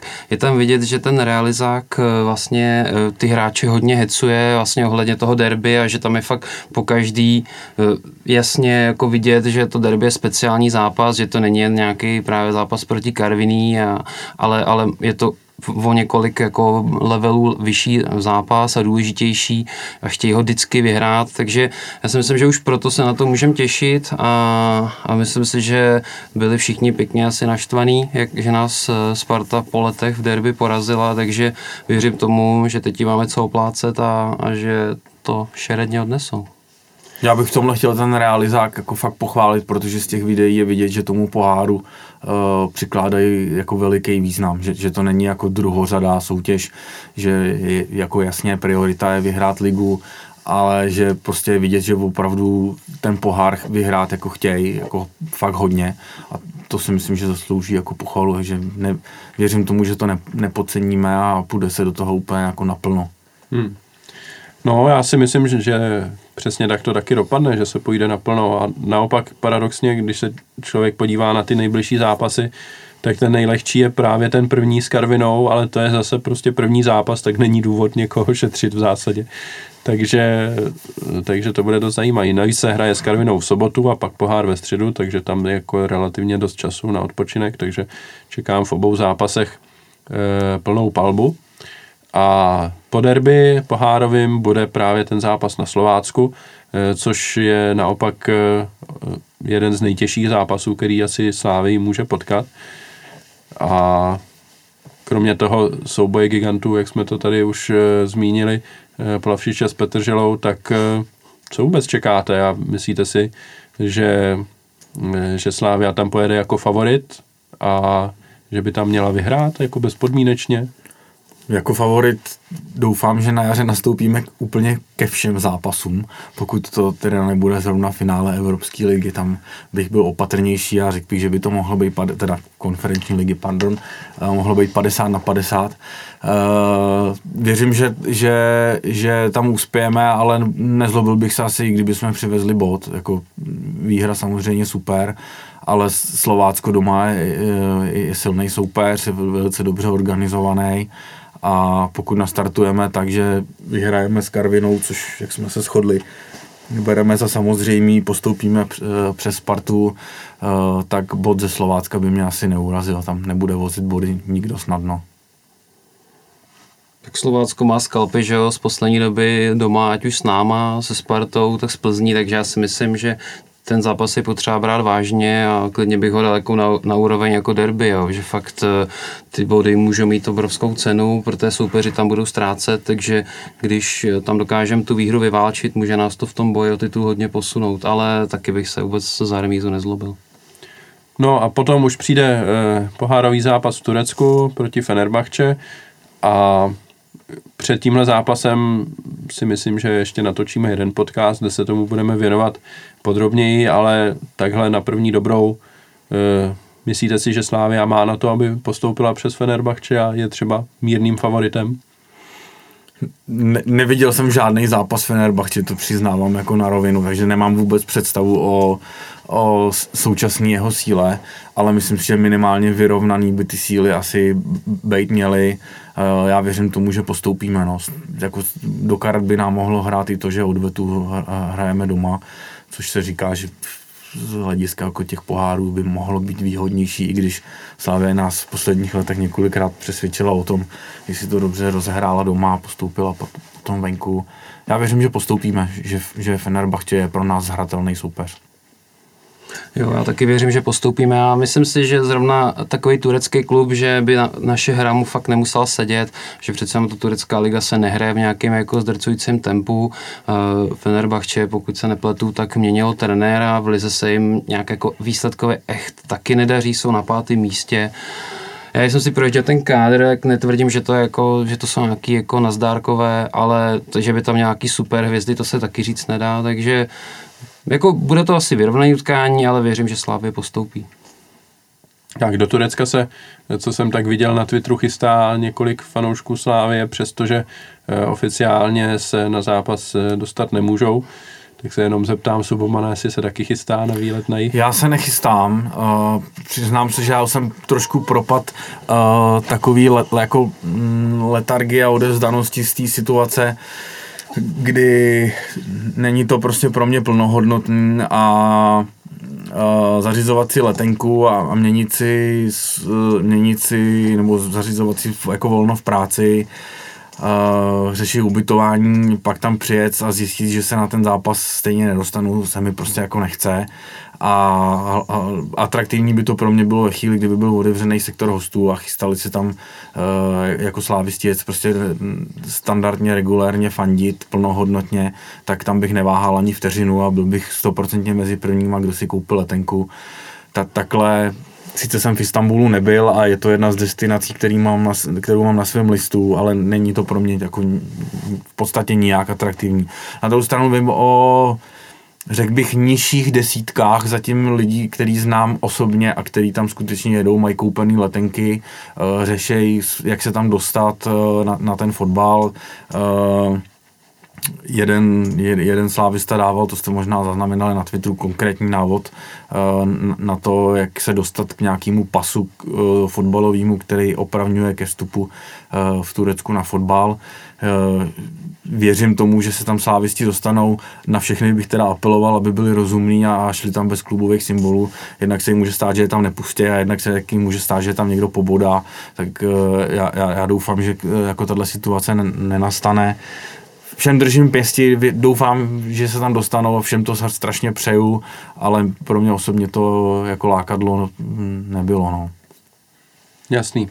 Tak si dáme krátkou přestávku a budeme pokračovat v tématu fanoušků na stadionech.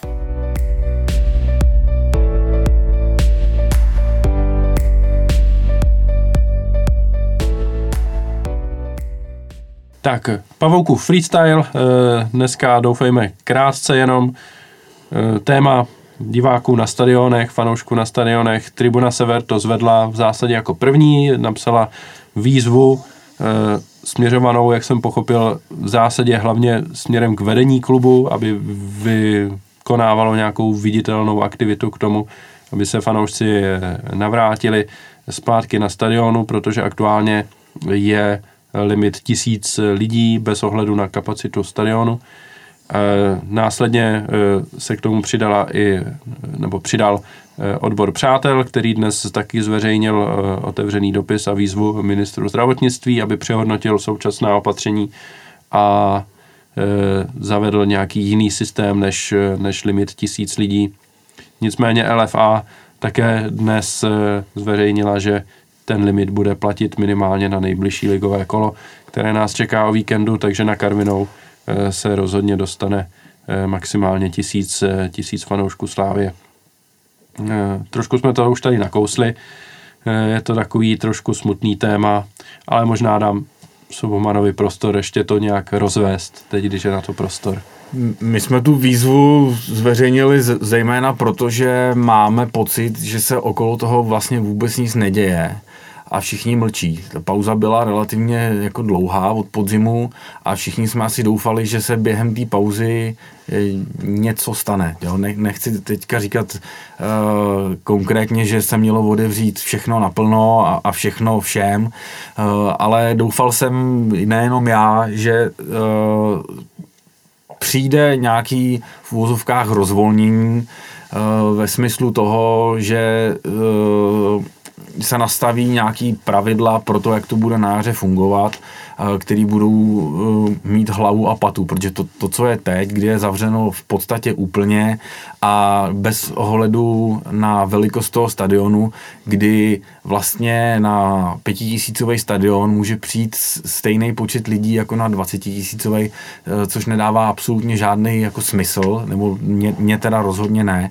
Navíc je to venku, eh, ve chvíli, kdy jsou eh, plný supermarkety neočkovaných a netestovaných lidí, prostě je to paskvil a byte je na tom ten fotbal a, a nebo ve, ve všechny sporty a kultura. A nestalo se nic, neřeší se to ve veřejném prostoru, nikdo o tom nemluví, e, všichni už jsme to tak nějak akceptovali, že to tak prostě je, smířili jsme se s tím a já osobně jsem jako už v těžký letargii e, a, a už mě to unavuje, je to strašně dlouhý, a ten boj prostě nikam nevede. No. Takže jsme si říkali, že bychom to téma chtěli otevřít a chtěli bychom, aby to byl náš klub, který uh, potáhne do toho boje uh, proti tomu, nebo ne proti, spíš za za, za, za všechny lidi, kteří chtějí chodit na, na stadiony uh, a i na, na kulturu prostě a vytvoří se tady nějaká celospolečenská diskuze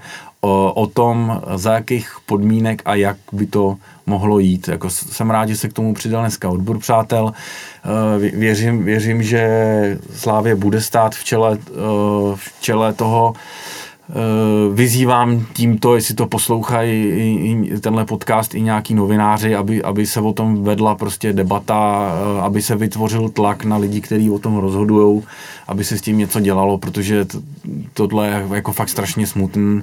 Eh, mně přišlo teda hrozný i to, když na soustředění říkali hráči a trenéři o tom, jak se těší na lidi na tribunách a Slávě potom uh, generálku s baníkem odehraje za zavřenýma dveřma, tak to se přiznám, že bych mlátil hlavou o zeď. Jako já samozřejmě chápu ty důvody, kdy se tam musí řešit pořadatelská služba, sekuritka, kontrolovat bezinfections a tak dál.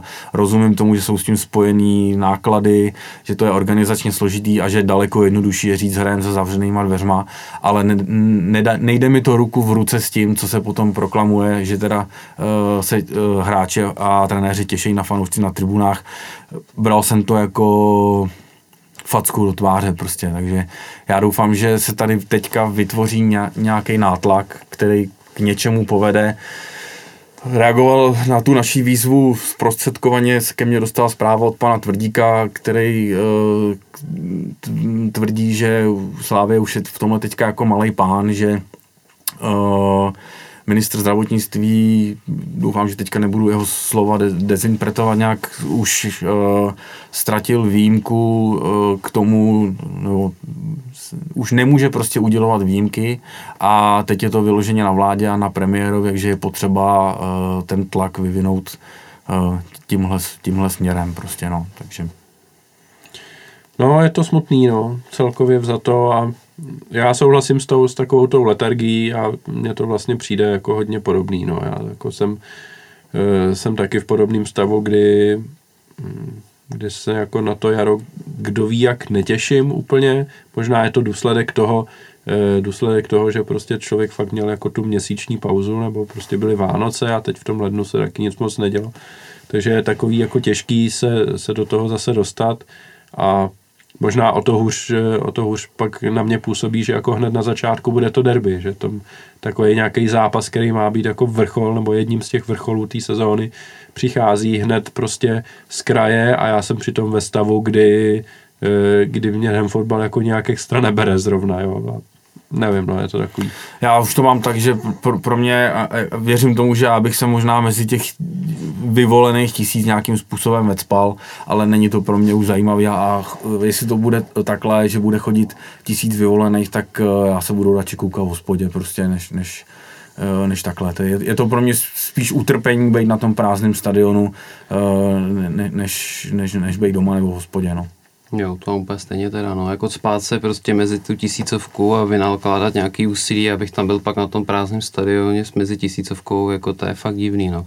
Mě jako mrzí, že vlastně ten sport a kultura, že jsou trošku vzatý jako takový rukojmí a prostě na nich teda ukážeme, že něco tady jako dodržujeme, ale všichni, co tady v té zemi žijeme, tak víme, jak se to jako všechno nedodržuje, jak už na to všichni serou a jsme úplně jako rezistentní vůči všemu, jo, mi přijde, krom nějakých fakt tvrdých restrikcí, kde se kontroluje přes tu čtečku, jo, tak si myslím, že Češi jsou jako těžce rezistentní už vůči všemu, takže bych tomu asi nějak jako upravili ty opatření, aby reflektovali aspoň jako tu realitu, jak to lidi jako dodržujou, jo. Takže já třeba si chci koupit lístky na nějaký koncert a člověk ani neví, jestli do toho vlastně ty prachy má dát, jo, protože pak buď se to odloží, jak teďka mi odložil Lindemana, nebo, nebo se to vůbec neodehraje a vrátí ti peníze, tak je to takový jako fakt frustrující. No. Já se jenom trošičku obávám toho, že jediný, koho vlastně budou zajímat ty lidi na těch tribunách, tak budou uh, Slávě, doufejme, že Sparta a, a třeba Baník a ty kluby, pro který, uh, na který třeba nechodí tolik lidí, takže to vlastně vůbec nezajímá a teď, teď řeknu něco, co, uh, co, co je asi hrozný, ale myslím si, že některým to dokonce vyhovuje, že, že nemusí prostě mít s těma lidma jak, jako starosti. No. Takže eh, já, já fakt bych chtěl, aby každý udělal, co může pro to, aby se lidi vrátili zpátky na fotbal, ať je to za cenu toho, že budou chodit jenom očkovaný, jenom testovaný, že to bude nadále kontrolovat, ale e, nějaká cesta tam být musí, protože tohle cesta prostě není. No. Hmm. Navíc, když člověk vidí, že po Evropě se k tomu jako přistupuje opravdu všemi možnými způsoby od eh, toho, že v Anglii eh, premiér prohlásí, že veškerá opatření končí, teď v Dánsku to je snad podobně, že taky od začátku února jako se otvírají kompletně já jsem byl třeba na konci listopadu jsem byl eh, na finále jirského poháru, eh, kde bylo 37,5 tisíce eh, lidí a nekontrolovalo se tam nic. Tam to je bran takže to je venku a že to je bezpečnější, než, než být uvnitř. Takže se nekontrolovalo ani testy, ani očkování. Tam, tam prostě na ten fotbal mohl jít kdo chtěl. Naopak do hospod se pouštili jenom očkovaní a to na, s kontrolou v drtivé většině hospod občanky, jestli sedí uh, s očkovacím certifikátem a navíc se tam trasovalo, takže se člověk musel zapsat uh, s kontaktama, takže tam, tam jako trpěli třeba daleko víc ty hospody ne, než ty sporty. Jo. Hmm. Tady jako je ten fotbal bytej na tom, nebo i hokej samozřejmě, bytej na tom jako totálně a neřeší se to vůbec, což, což mi přijde jako tak. jako úplná šílenost. No a na tohle bych právě chtěl navázat, protože to je na tom to, co je vlastně nejsmutnější, že se to neřeší vůbec a že ten fanoušek vlastně nemá nikde zastání. A já tady často kopu do médií, ale musím si zase kopnout trošičku, protože vlastně média, co, co se týče pokrytí vlastně sportovních klubů a sportu jako takového, tak ten tisk nebo ty, ta média jsou vlastně prodlouženou rukou toho fanouška a zprostředkovávají mu nějakým způsobem dění v tom sportu. A co se týče tady tohle, tak e, vlastně ten tisk vůbec nefunguje jako, jako prodloužená ruka těch fanoušků, protože ti tohle téma nezvednou vůbec a vlastně fanoušci můžou být rádi, pokud oni budou nějakým způsobem alespoň reagovat na to dění, protože tím, že Tribuna Sever něco vydá, odbor přátel něco vydá, tak se stane něco e, zaznamenání hodného, o čem oni můžou nějakým způsobem referovat, ale sami prostě, že by tlačili nějak na to nebo zmiňovali to, že je to prostě problém pro ten český sport, tak e, to člověk moc nevidí, no a je to, je to takový celý. Eh, celý smutný, no. A nevím, ne, ne, nevidím z toho cestu ven nějak, no. Tak ono jako je smutný sledovat i LFA, to ukazuje, jak je to zbytečná organizace, protože nemá vůbec žádný vliv a nedokáže tady cokoliv jako vyjednat, prosadit, jo, prostě Tidít, že je fakt slabý a je to asi doopravdy úplný Tidít, že nedokáže jako vůbec eh, se ani dát, dát jako schůzku, ať už eh, myslím si, že by to měl být, přece jenom je to furt jako tady největší sport, tak by jako se s nima měl někdo bavit a neříkejte mi, že kdyby šel jako Fousek eh, se svobodou, takže že mu jako Fial s Válkem řekne, ne, ne, sorry, my tady řešíme důležitější věci než vás, jo, že si s nima tu hodinu nedá, jako jo, půl hodinu. Jo. Hmm. No, Eh, ono je taky jako důležitý, jak to, jak to potom vyzní pro toho fanouška, jestli ten fanoušek má pocit, že za něj někdo bojuje, aby se na ten stadion dostal, anebo ten pocit nemá. A s prominutím, pokud LFA teda vydá v pondělí před ligou prohlášení, že jako vede intenzivní debatu, ale nic z něčeho se nedosáhlo a platí to současně, tak tomu fanoušek věřit může, pokud LFA považuje za důvěryhodnou organizaci, no a nebo tomu taky věřit nemusí a řekne si, že oni tam vlastně nic nedělají a za prohlášení, že vedou intenzivní debaty, jako nic nedají a nikdo to nemůže ověřit a, a tím už, už jenom to, že od konce podzimní části ligy jsme o tom neslyšeli nikde ani písmeno o víkendu jsme vydali nějaký prohlášení a den na to LFA vydá uh, svoje prohlášení, že teda na tom intenzivně pracují, ale bohužel to nejde jako jinak. Na, na mě prostě důvěry hodně jako nepůsobí. Jo. Já bych se snad dokonce eh, odvážil říct, že kdyby to prohlášení z naší strany ne, ne, nepřišlo, nebo uh, ten, ty, ty slova, které jsme vydali, tak ta LFA k tomu teďka taky nic neřekne a pojede se dál, protože se to už bere jako samozřejmost, že to takhle nastavený je. Jo. Hmm. No, je to tak, no. Já to vidím hodně podobně. Fanoušek prostě nemá zastání a musí se takhle jakoby zviditelňovat v rámci prohlášení fanouškovské organizace nebo tady ve fanouškovském podcastu a e, oni na nás můžou z vysoká házet jako bobek, že jo, a e, no, tak. Stojí to za pozdechnutí. Stojí to za pozdechnutí asi, no.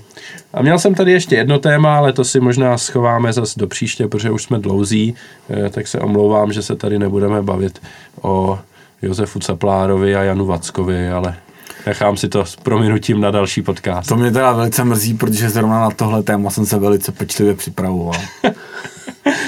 tak můžeš možná jenom v krátkosti nějaké prohlášení ne, na, na, na dané téma. Na, na prohlášení to asi není, ale podle mě to není ani na nějaký velký téma, protože zrovna tyhle ty dva pánové uh, si myslím, že v soudném člověku musí zbuzovat spíš jenom úsměv a eh, nerozumím tomu, proč se nad tím někdo rozčiluje.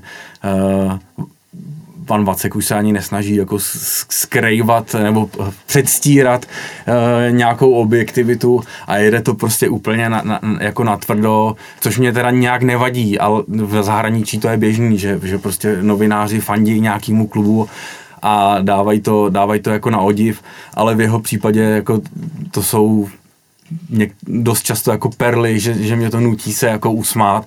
Já jenom doufám, že uh, pan Vacek eh, vydá nějakou knihu svých uh, skvělých tweetů, mohlo by se to jmenovat třeba Tož tak dvě, uh, když už teda teďka je módní vydávat knihy z vymyšlených tweetů, tak to si myslím, že by mohl být skvělý artikl.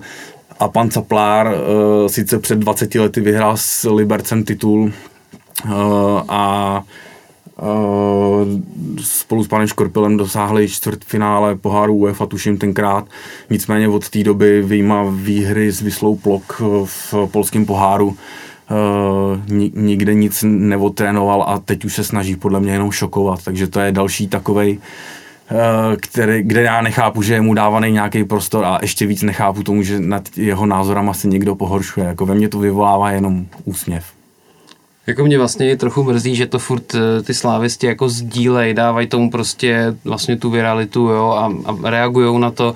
Vlastně to samé to bylo, že s Babišem, Babiš tady všechny srál, ale my jsme ho tady všichni neustále retweetovali, sdíleli, jaký to je kretén. A tím jsme udělali vlastně dosah, jo. A teďka my těmhle stejným kreténům taky děláme dosah, jo. Takže slávisti, mě taky ty lidi serou, ale když napočítáte do pěti a ten retweet nebo tu reakci smažete, já to taky často dělám, uděláte líp a bude se vám jako asi líp dechat ve finále. Jo.